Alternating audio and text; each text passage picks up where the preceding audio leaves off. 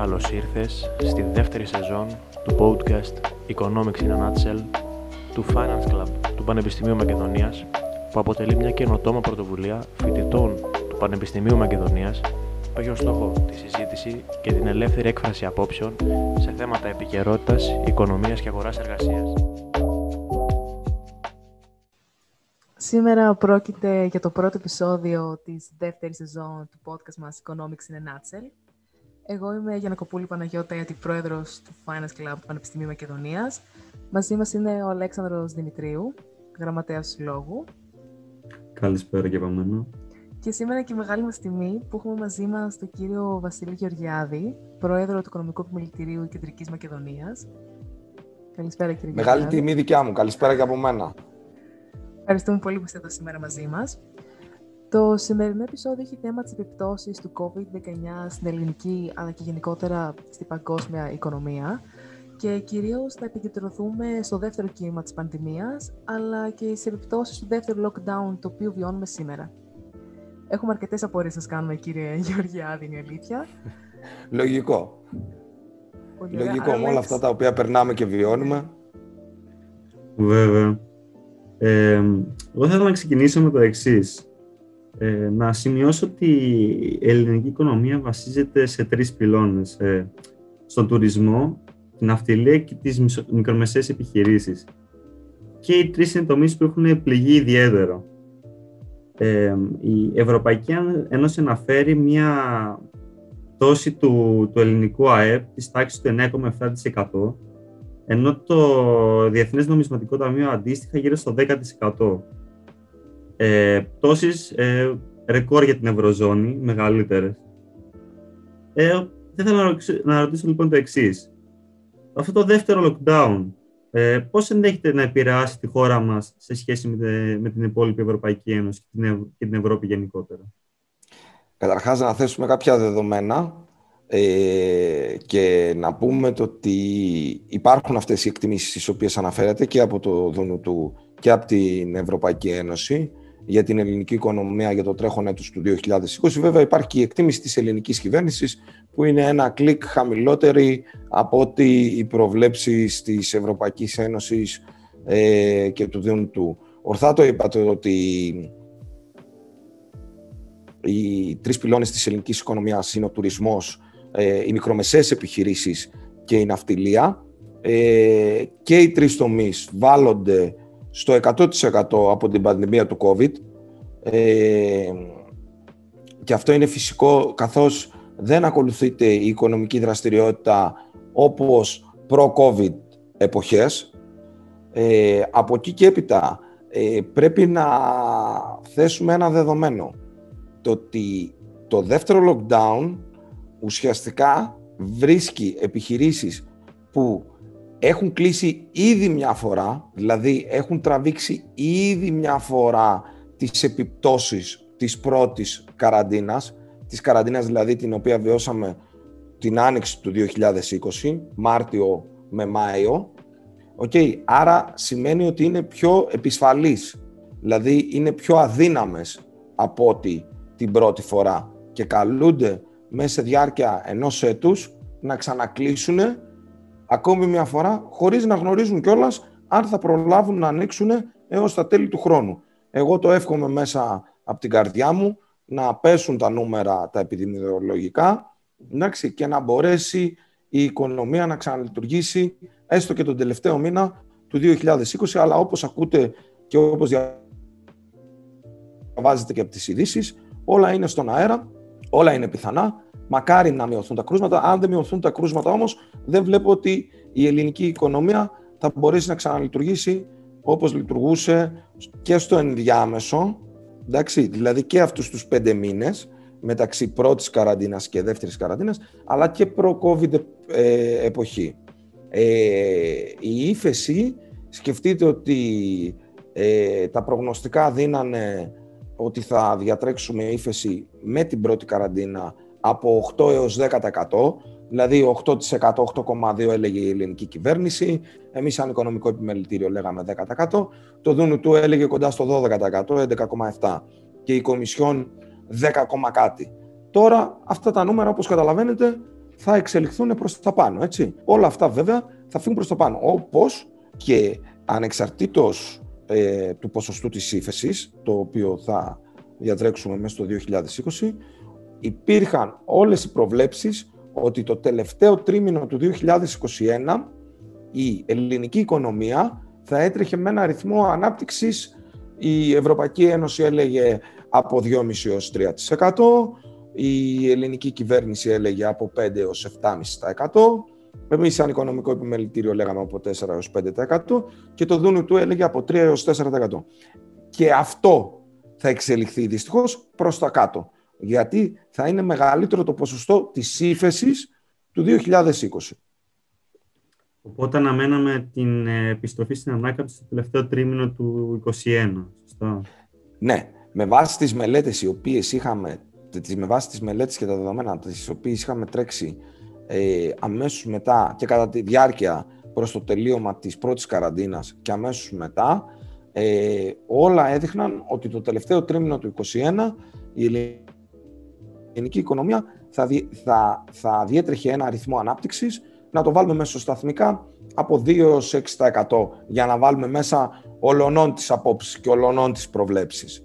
Ε, πάλι συνεχίζουμε να λέμε το ότι το 21 θα τρέξουμε με ρυθμό ανάπτυξης, απλά αυτή τη στιγμή δεν μπορούμε να πούμε τον αριθμό, ε, δεν μπορούμε να πούμε ποιος θα είναι αυτός ο αριθμός, για το λόγο το ότι αυξάνεται ο αριθμός της ύφεσης, δηλαδή θα έχουμε να διαβούμε ακόμα ένα μεγαλύτερο αριθμό για να φτάσουμε στην ανάπτυξη για το 2020 και επίσης δεν ξέρουμε, όπως βλέπετε και όπως εξελίσσονται τα πράγματα, ότι θα, πότε θα έχουμε το εμβόλιο.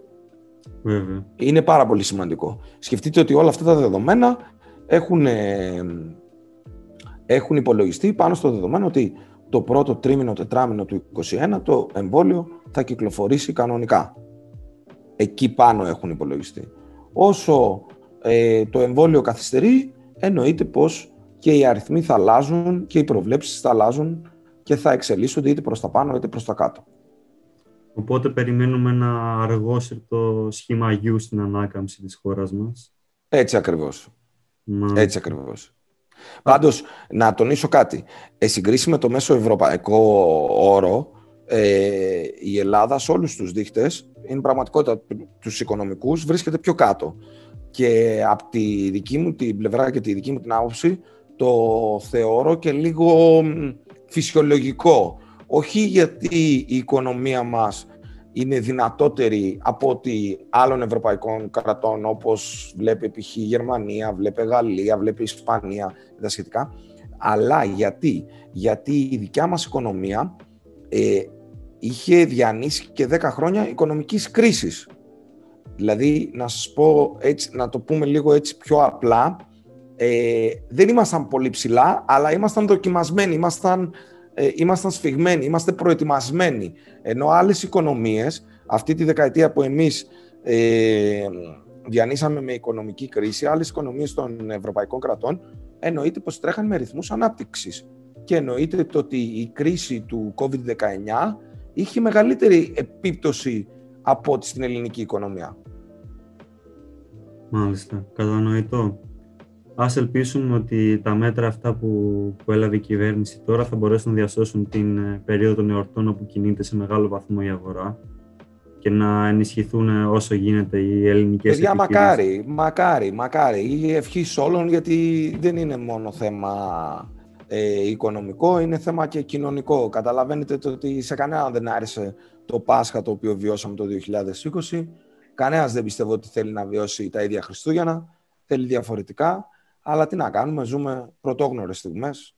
Στιγμές πολέμου θα τις χαρακτηρίζα εγώ. Έτσι ακριβώς. Ναι, σίγουρα.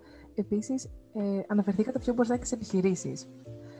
Ε, σε τι κατάσταση θα έλεγα ότι βρίσκονται οι επιχειρήσεις στο τέλος του πρώτου lockdown και με τι καταστάσεις θα βρεθούν αντιμέτωπες με το πέρας του δεύτερου lockdown; Ε, αναφερθήκατε Κοιτάξτε να δείτε. Ε, ε, το, στο τέλος του πρώτου lockdown και κατά τη διάρκεια του πενταμήνου του οποίου πέρασε με το που ανακοινώθηκε το δεύτερο lockdown, όλοι οι τομείς της ε, ελληνικής οικονομίας είχαν πτώση. Το λιανεμπόριο είχε μια πτώση της τάξης του 20 με 30%, η εστίαση είχε μια πτώση της τάξης 50 με 60%, ε, η βιομηχανία είχε μια πτώση, αν δεν κάνω λάθος, της τάξης του 20%, οι εξαγωγές είχαν μια πτώση της τάξης του 30 με 35%, ε, αλλά όλο αυτό, ε, να σας το πω έτσι απλά, μπορέσαν και το απορροφήσανε.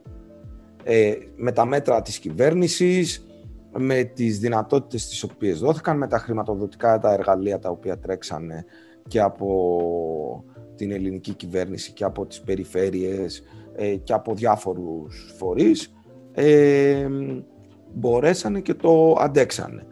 Αυτή τη στιγμή είναι πραγματικά μια δύσκολη εξίσωση πόσοι θα αντέξουν μετά το δεύτερο κύμα lockdown, όταν δεν γνωρίζουμε και πόσο θα κρατήσει αυτό το δεύτερο κύμα lockdown.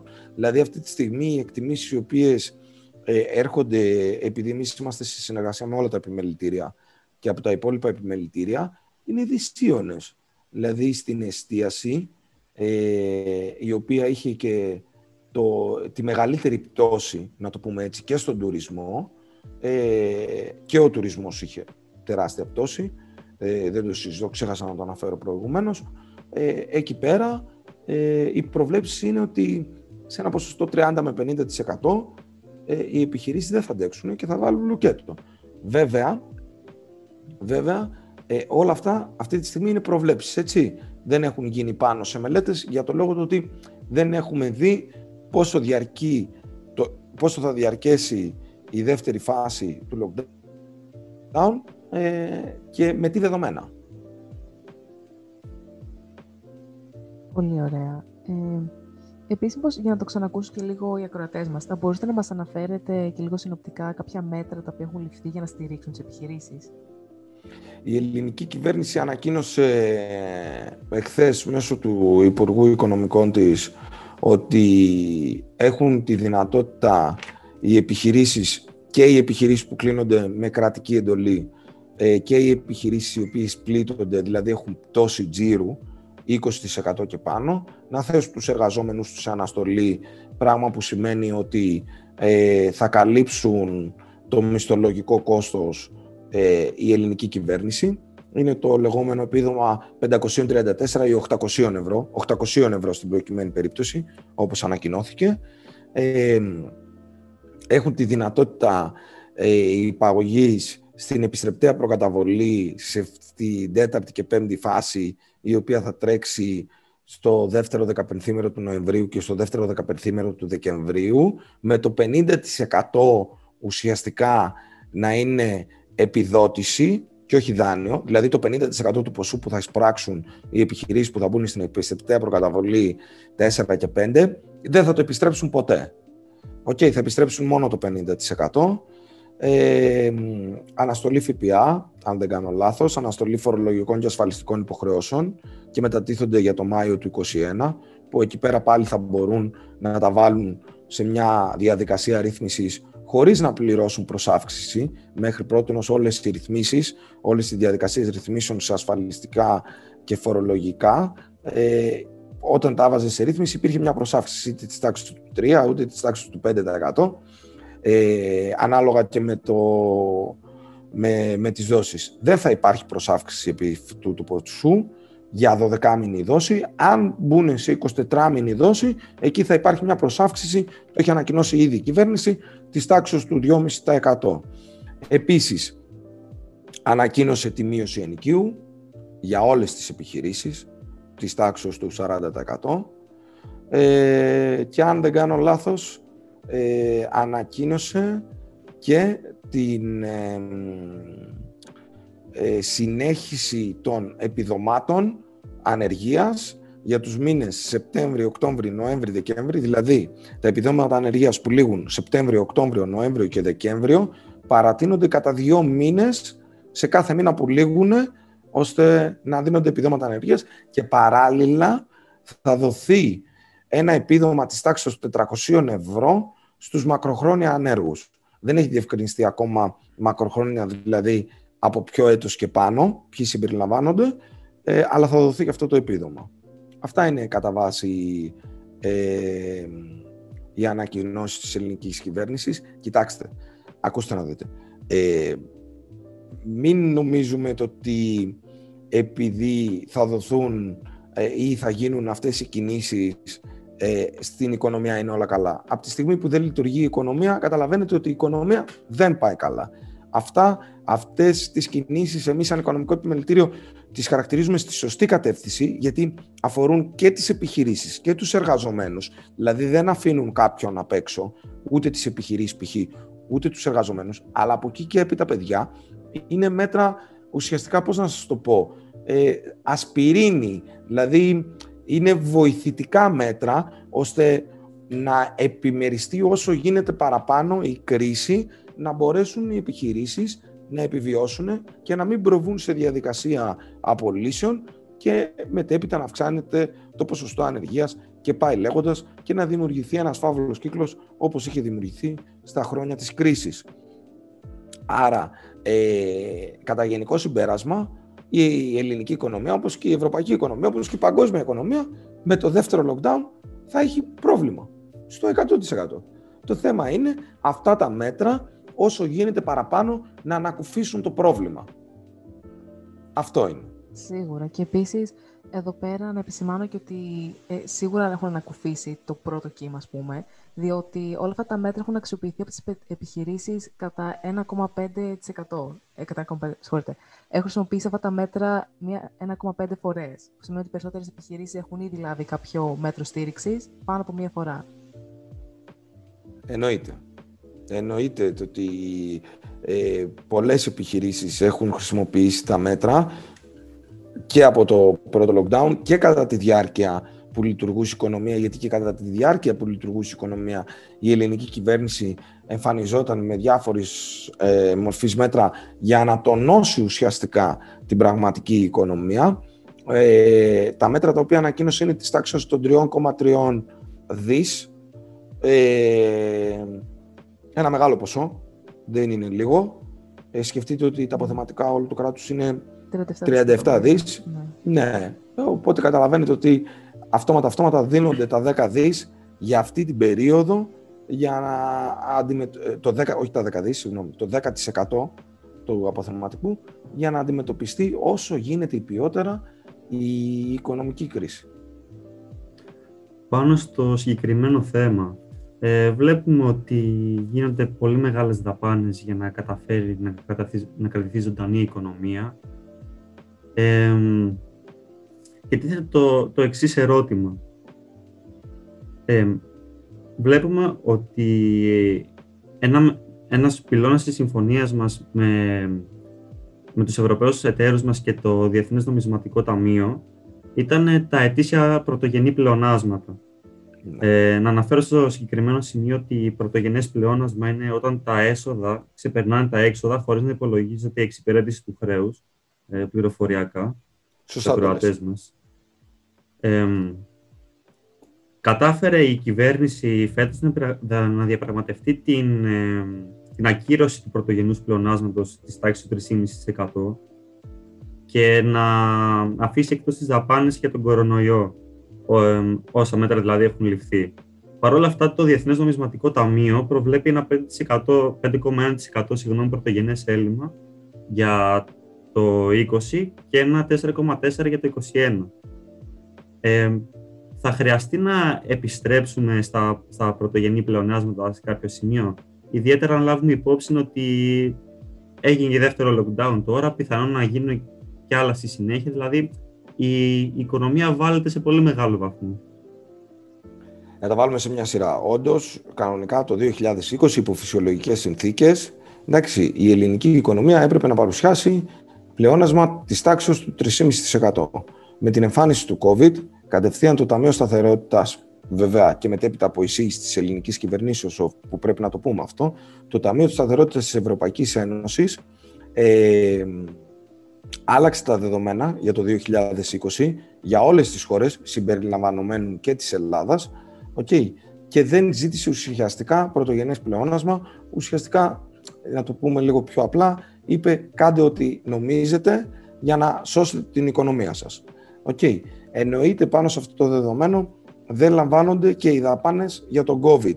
Επίσης, μια ανακοίνωση της Ευρωπαϊκής Ένωσης για το λόγο το ότι μιλάμε για ένα παγκόσμιο φαινόμενο το οποίο δεν ξέρουμε εξ αρχής και μέχρι και αυτή τη στιγμή που το βιώνουμε πώς θα εξελιχθεί και μέχρι πού μπορεί να φτάσει. Ε, το ίδιο πιστεύω ότι θα γίνει και για το 2021. Για τον λόγο ότι όσο δεν βγαίνει το εμβόλιο, ε, η ελληνική οικονομία δεν θα μπορέσει να πιάσει το πρωτογενές πλεόνασμα, όχι μόνο της τάξης του 3,5% και σε μικρότερης κλίμακας. Ε, οπότε και το 2021 δεν θα έχουμε πρωτογενή πλεόνασμα. Από εκεί και έπειτα όμως, ε, αν θα πρέπει να επιστρέψουμε ή αν θα επιστρέψουμε, είναι ένα ερώτημα πολύ σωστό και πολύ ορθό, το οποίο ε, ε, μπορούν να του δοθούν πολλές απαντήσεις. Πρώτον, κανονικά θα πρέπει να επιστρέψουμε. Αν θα είναι το ποσοστό 3,5% ή 2% το οποίο επιθυμούσε η ελληνική κυβέρνηση σε προ-COVID περιόδους, αυτό δεν το γνωρίζουμε. Ε, το αν θα επιστρέψουμε επίσης δεν το γνωρίζουμε για το λόγο ότι δεν ξέρουμε πώς θα είναι η ελληνική οικονομία αμέσως μετά την, ε, μετά τη λήξη του COVID-19. Δεν ξέρουμε σε τι κατάσταση θα βρίσκεται ε, για να μπορέσει να πει ότι ξέρεις τι, μπορώ να πάρω και άλλα μέτρα για να μπορέσω να αποκτήσω ε, πρωτογενές πλεόνασμα. Ε, θεωρώ ότι θα υπάρξει ένας συμβιβασμός. Δηλαδή, χωρίς να γνωρίζω, γιατί μιλάμε για κάτι το οποίο τώρα θα μιλάμε για το 22, για να σας δώσω να καταλάβετε. Εγώ θεωρώ ότι θα υπάρξει ένας συμβιβασμός. Θα υπάρξει ένας συμβιβασμός μεταξύ της ελληνικής κυβερνήσεως και της Ευρωπαϊκής Ένωσης. Θα τεθεί ένας φυσιολογικός αριθμός, να το πω έτσι, για να μπορέσει σιγά σιγά η ελληνική οικονομία να αρχίσει να ανακάμπτει και να μπορεί να πετυχαίνει και πρωτογενή πλεονάσματα και στο επίπεδο του 1% και στο επίπεδο του 2% και στο επίπεδο του 3% και 4% και πάει λέγοντας. Ε, το να μην γυρίσουμε καθόλου σε πρωτογενή πλεόνασμα το θεωρώ απίθανο. Δηλαδή, ε, και όταν τελειώσει το COVID, αν δεν γυρίσουμε σε πρωτογενή πλεόνασμα σε άμεσο χρονικό διάστημα, καταλαβαίνετε ότι θα δημιουργείται δημοσιονομικό κενό. Το δημοσιονομικό κενό ήταν το δημοσιονομικό κενό που μας οδήγησε στα μνημόνια. Δεν θεωρώ ότι η ελληνική κοινωνία, ότι υπάρχει κάποιο μέλος της ελληνικής κοινωνίας το οποίο θα ήθελε να επιστρέψει σε εποχή μνημονίων. Οπότε, αναγκαστικά θα πρέπει να επιστρέψουμε σε πλεόνασμα. Τώρα, με τι δεδομένα ε, από τις δύο πλευρές, δηλαδή από την ελληνική κυβέρνηση και από την Ευρωπαϊκή Ένωση και από τους εταίρους, ε, και πώς θα είναι η ελληνική οικονομία, όλα αυτά, παιδιά, καταλαβαίνετε ότι επειδή δεν ξέρουμε πόσο θα διαρκέσει ε, αυτή η πανδημία την οποία ζούμε, δεν μπορεί να προβλεφθεί. Πάντως ότι θα πρέπει να γυρίσουμε σε πρωτογενή πλεονάσματα σαν ελληνική οικονομία, εννοείται πως θα πρέπει να γυρίσουμε για να μην δημιουργούνται δημοσιονομικά κενά, τα οποία θα μας πηγαίνουν πίσω. Θεωρώ επίσης, θεωρώ επίσης ε, ότι θα βοηθήσει πάρα πολύ σε αυτό το τομέα και το Ταμείο Ανάκαμψης. Τα λεγόμενα 72 δις. Το Ταμείο Ανάκαμψης δεν είναι μόνο του 72 δις, το Ταμείο Ανάκαμψης είναι το νέο ΕΣΠΑ, είναι της τάξης των 72 δις. Ε, και θεωρώ ότι θα, θα βοηθήσουν πολύ προς αυτή την κατεύθυνση. Δηλαδή, η ελληνική οικονομία να πετυχαίνει πλεονάσματα. Ε, θεωρείτε ότι τώρα που έχουμε πει σε ένα δεύτερο στάδιο lockdown και πλήττονται, βλέπουμε και άλλες οικονομίες της Ευρώπης να, επίσης να μπαίνουν σε lockdown, θα υπάρχει περίπτωση να περάσουμε σε κάποιο είδους ευρωομόλογο, δηλαδή αυτή η περίφημη ευρωπαϊκή αλληλεγγύη να, να εμφανιστεί σε μεγαλύτερο βαθμό; Μα το Ταμείο Ανάκαμψης ουσιαστικά ευρωομόλογο είναι. Αντικειμενικά να μιλάμε. Δηλαδή η Ευρώπη βγαίνει στις αγορές με ένα κοινό ομόλογο, δανείζεται πάνω σε αυτό το ομόλογο και αυτά τα λεφτά τα δίνει σε μορφή επιδότησης προς τις, ε, κυβερνήσεις, ε, προς τις χώρες μέλη της εντάξει, και όχι, όχι 100% επιδότηση, σε ένα ποσοστό 70-30. Δηλαδή ένα ποσοστό mm. της τάξης του 70% είναι επιδοτούμενο και ένα ποσοστό είναι της τάξης του 30% είναι με τη μορφή δανείου. Ε, οπότε ουσιαστικά ε, ένα ευρωομόλογο είναι το Ταμείο Ανάκαμψης. Τώρα, σίγουρα θα πρέπει να ξαναρχίσει η κουβέντα, κατ' εμέ, και είναι η πρώτη φορά το, ε, που το αναφέρω, στο ότι από τη στιγμή που βλέπουμε όλοι ότι η κρίση ε, θα μας βρει και στις αρχές του 2021, ε, θεωρώ ότι το Ταμείο Ανάκαμψης πρέπει να ξανασυζητηθεί και οι αριθμοί να πάνε προς τα πάνω. Δηλαδή να αυξηθεί το ποσό το οποίο θα δοθεί στη, στα κράτη-μέλη της Ευρωπαϊκής Ένωσης. Για όλους, έτσι, αναλογικά. Έτσι δεν το λέω μόνο για την ελληνική οικονομία, το λέω για όλες τις ευρωπαϊκές οικονομίες. Βέβαια αυτό εξαρτάται και σε τι βαθμό και μέχρι πότε θα μας βρει η πανδημία κλεισμένους μέσα, γιατί βλέπετε ήδη οι ευρωπαϊκές χώρες επειδή βρίσκονται, είναι δύο-τρία επίπεδα πιο πριν από εμάς στο COVID, δηλαδή είναι πιο αυξητική εκεί πέρα η τάση, αυτό εννοώ δύο-τρία επίπεδα πιο πέρα από εμάς στο COVID, έχουν βάλει lockdown εδώ και αρκετές μέρες. Η Γαλλία έχει εδώ και 10 μέρες, το Βέλγιο έχει την προηγούμενη Δευτέρα. Δηλαδή είναι και αυτή σε καθεστώ lockdown. Αν δεν κάνω λάθος, ε, και η Αγγλία τώρα ανακοίνωσε ότι θα μπει σε καθεστώ lockdown. Γενικότερα, ε, όλη η Ευρωπαϊκή Ήπειρος μπαίνει σε καθεστώ lockdown και γενικότερα η παγκόσμια. Οπότε, και στους πρώτους μήνες του 2021, σίγουρα το Ταμείο ανάκαμψης θα πρέπει να ξανασυζητηθεί ε, για προς τα πάνω. Σε όλες αυτές οι οικονομικές συνέπειες, οποίες αναφέρομαστε τόση ώρα, πώς θα λέγατε ότι mm. μεταφράζονται σε κοινωνικές; Εντάξει, σίγουρα οι οικονομικές, συνέπειες, οι οικονομικές συνέπειες έχουν επίπτωση και στην κοινωνία, καθώς η οικονομία παράγεται από την κοινωνία, αυτή είναι η πραγματικότητα.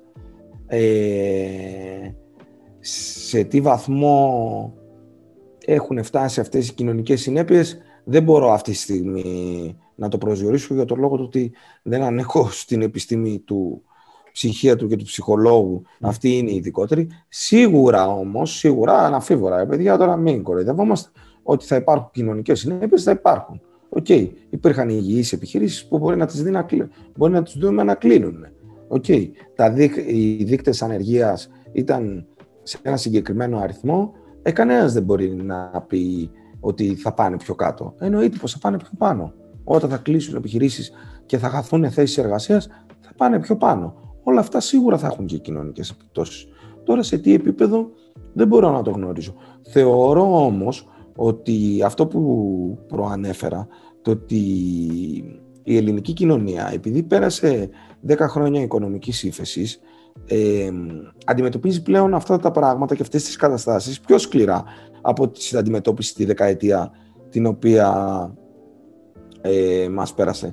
Και θεωρώ ότι έχει αλλάξει η λογική ε, του Έλληνα απέναντι στα οικονομικά δεδομένα. Δηλαδή είναι πολύ πιο προσεκτικός, ε, βλέπετε, έχω και μια έκθεση κιόλας στην οποία μας έσταλε η Τράπεζα της Ελλάδος ε, για την αύξηση των καταθέσεων στις τέσσερις συστημικές τράπεζες και χαρακτηριστικά κιόλας για το χρονοδιάστημα 1 Ιανουαρίου 2020 31 του 2020 οι καταθέσεις των Ελλήνων πολιτών στις τέσσερις συστημικές τράπεζες έχουν αυξηθεί κατά 10 δις.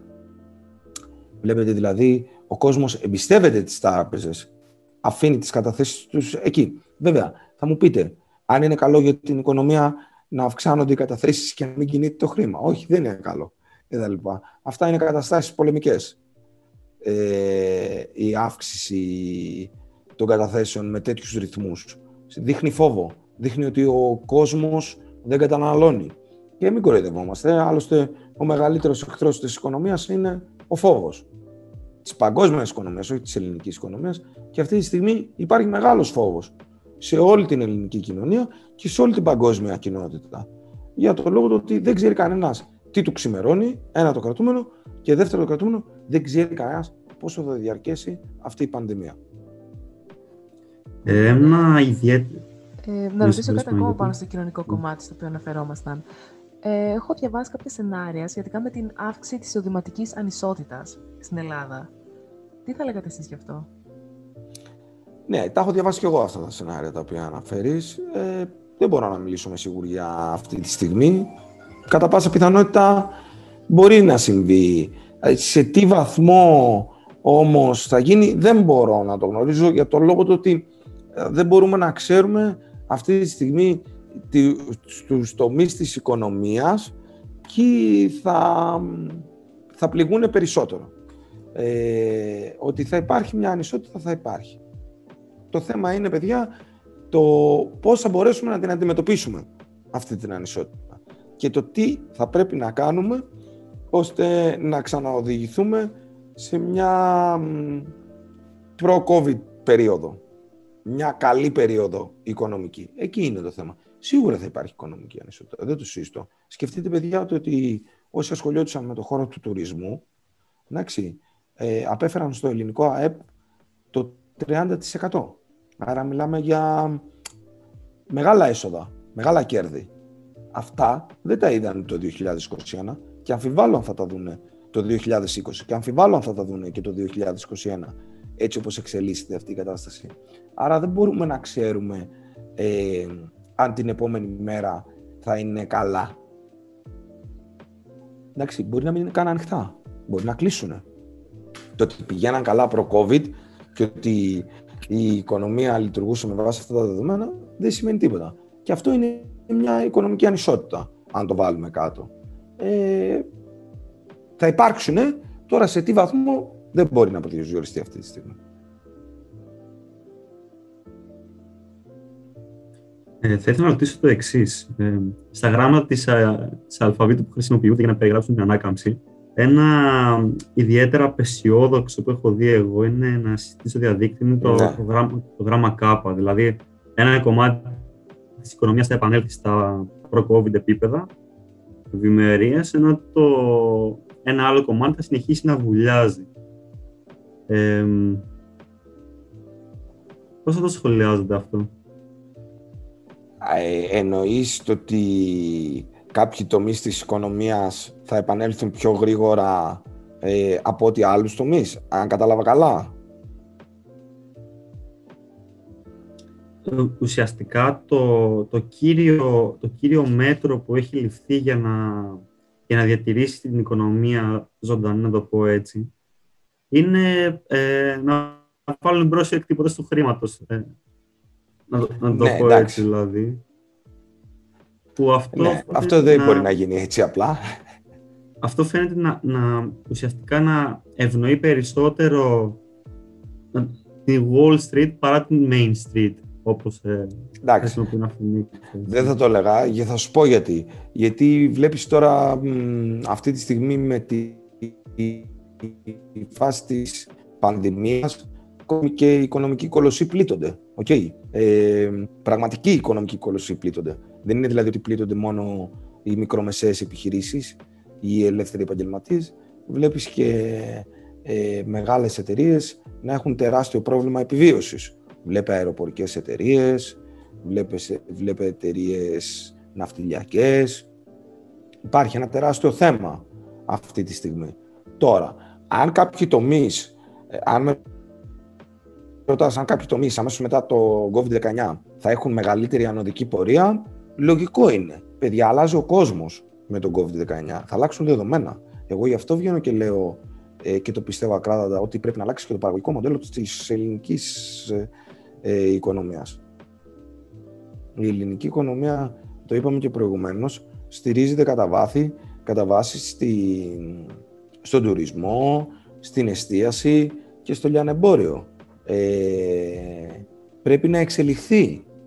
Πρέπει να στηρίζεται παραπάνω στη βιομηχανία. Η βιομηχανία είδαμε ότι ήταν ένας κλάδος ο οποίος δεν επλήγει τόσο πολύ από τον COVID. Ε, θα πρέπει να γίνει μια μετάλλαξη της ελληνικής οικονομίας και θεωρώ ότι θα γίνει και μια μετάλλαξη της παγκόσμιας οικονομίας αμέσως μετά τον COVID. Βλέπετε το ότι μέχρι πρότινος για μας ήταν άγνωστη λέξη η τηλεεργασία. Τώρα πλέον ήρθε για να μείνει. ήρθε για να μείνει. Είναι εξέλιξη αυτό το πράγμα. Αν με ρωτάτε την άποψή μου, θετική, αν τη χρησιμοποιήσουμε σωστά. Αλλά μέχρι πρότινος, μέχρι το Μάρτιο του 20, άμα έλεγε σε κάποιον επιχειρηματία, α, ξέρεις τι, εγώ που είμαι υπάλληλός σου, θα δουλέψω από το σπίτι, ε, λογικά θα σε είχε απολύσει το ίδιο δευτερόλεπτο. Ε, είδαμε ότι τον Αύγουστο ο S&P είχε φτάσει σε ιστορικό υψηλό, ενώ ταυτόχρονα είχαμε μια μείωση των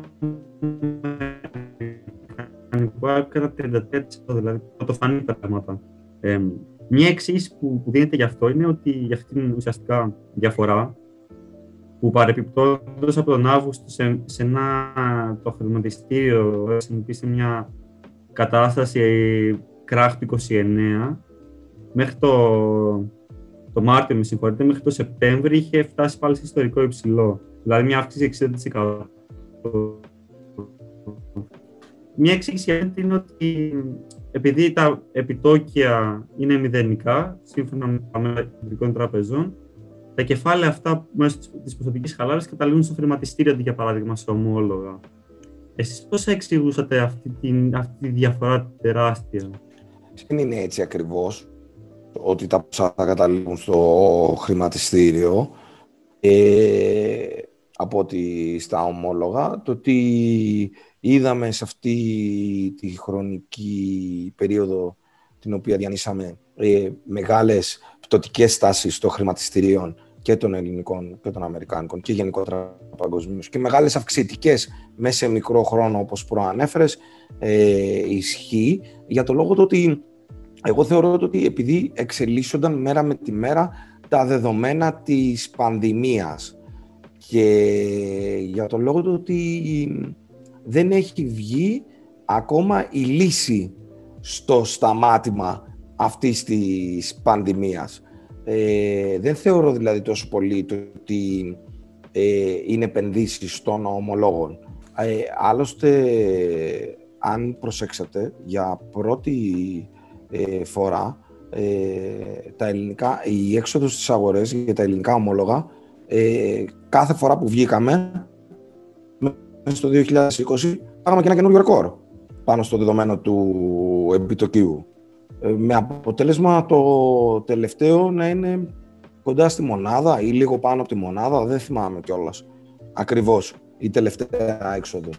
Ε, εντάξει, τα, τα χρηματιστήρια θα, θα δείχνουν πάντοτε την πορεία της οικονομίας. Ε, είναι ένα είδος καθρέφτη, καθρέφτης της οικονομίας, αλλά δεν είναι αντικειμενικός καθρέφτης. Μάλιστα. Ε, επειδή είδαμε και μεγάλες εταιρείες να κάνουν share buybacks και να ανεβάσουν τις τιμές στο χρηματιστήριο, είδαμε την Apple να φτάνει στα 2-3 εκατομμύρια, ε, η οικονομία φαντάζουν κάπως περίεργα. Ναι, σκεφτείτε όμως ότι και οι επιχειρήσεις μέσω του χρηματιστηρίου θέλουν να κερδοφορήσουν, έτσι. Δηλαδή, σκοπός τους είναι το κέρδος και από εκεί.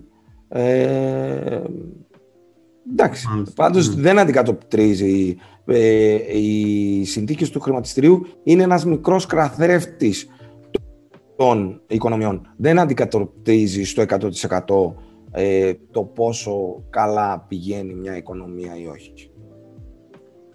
Σίγουρα τα καλά νέα, όπως είδαμε και σήμερα, ε, το χρηματιστήριο της Νέας Υόρκης θα κλείσει με μια καλή άνοδο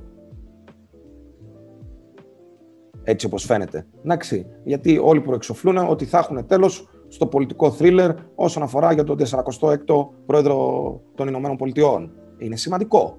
Είναι σημαντικό αυτό. Γι' αυτό βλέπεις μια εφορία, μια άνοδο. Αυτό δεν σημαίνει όμως ότι η Αμερικάνικη οικονομία πηγαίνει καλά ή ότι είναι σε μια χαρά επίπεδα. Από αυτήν την άποψη. Πολύ ωραία. Να κάνω κι εγώ μια ακόμα ερώτηση. Όσο Βεβαίως. αφορά πιο μπροστά που αναφέραμε ορίζοντα επαναφοράς τη ελληνικής οικονομίας στη τροχιά ανάπτυξης. Ναι. Εσείς, σαν οικονομικό επιμελητήριο, τι επιπλέον οικονομικά μέτρα θα προτείνατε; Σίγουρα θα πρέπει να προσθεθούν ε, ε και άλλα χρηματοδοτικά εργαλεία προς τις επιχειρήσεις ε, από όλους τους αρμόδιους φορείς. Επίσης, ε, θα, εμείς πρόσφατα καταθέσαμε μια δέσμη προτάσεων ε, για τους συνεπείς ε, Έλληνες φορολογούμενους και δανειολήπτες, η οποία θεωρούμε το ότι πρέπει να εγκριθεί, δηλαδή είναι προς όφελος της ελληνικής οικονομίας, ο άλλος ο οποίος είναι συνεπής και στις φορολογικές και στις ασφαλιστικές και στις τραπεζικές του υποχρεώσεις, να έχει κάποια μορφή έκπτωσης. Αυτό το πράγμα θα, ουσιαστικά θα συνετίσει και το μη συνεπή, το λεγόμενο κακοπληρωτή και θα μπει έτσι και αυτό στη διαδικασία να είναι συνεπής. Αυτό σημαίνει ότι θα αυξηθούν τα έσοδα του κράτους και θα μπορέσουμε να μην χρειαστεί να πάρουμε άλλα μέτρα οικονομικής φύσεως σε περίπτωση που η οικονομία δεν πηγαίνει καλά, ένα το κρατούμενο, και δεύτερο κρατούμενο θα μπορέσουν να πέσουν και οι φορολογικοί συντελεστές. Πράγμα πολύ σημαντικό, έτσι. Άρα, ε, η δεύτερη κίνηση, πλην των χρηματοδοτικών εργαλείων, ε, που θεωρούμε που πρέπει να γίνει άμεσα, είναι αυτή. Πολύ ωραία. Και επίσης, ε, πιο μπροστά αναφερει, αναφερθήκατε και σε ευκαιρίες που δημιουργούνται από το νέο αυτό περιβάλλον. Όπως είπατε, τηλεργασία. Ποιες άλλες πιστεύω θα ήταν οι ευκαιρίες που δημιουργούνται από αυτό το περιβάλλον, ε, Θεωρώ ότι θα τρέξουμε ε, το θέμα της τηλεεργασίας, οι ανανεώσιμες πηγές ενέργειας. Είδατε το ότι η ηλεκτροκίνηση ε, επιδοτείται από την ελληνική κυβέρνηση και επιδοτείται πάρα πολύ καλά, θα έλεγα εγώ. Ε, η μεταποίηση, η βαριά βιομηχανία. Θεωρώ ότι αυτοί οι τομείς ε, θα είναι τομείς του μέλλοντος, να το πω έτσι, ε, αν μπορεί να μου επιτραπεί αυτή η έκφραση. Πολύ ωραία. Εγώ δεν έχω κάποια άλλη πορεία. Βλέπω και ο Άλεξ είναι πολύ σύμφωνος μαζί σας. Και, εγώ Παιδιά, εντάξει, εγώ την άποψή μου λέω. δεν, είναι, δεν σημαίνει ότι ε, η δικιά μου η άποψη είναι στο 100% σωστή. Ούτως ή άλλως ξέρετε το ανέκδοτο που κυκλοφορεί για τους οικονομολόγους. Όλοι δηλώνουν οικονομολόγοι σε αυτή τη χώρα.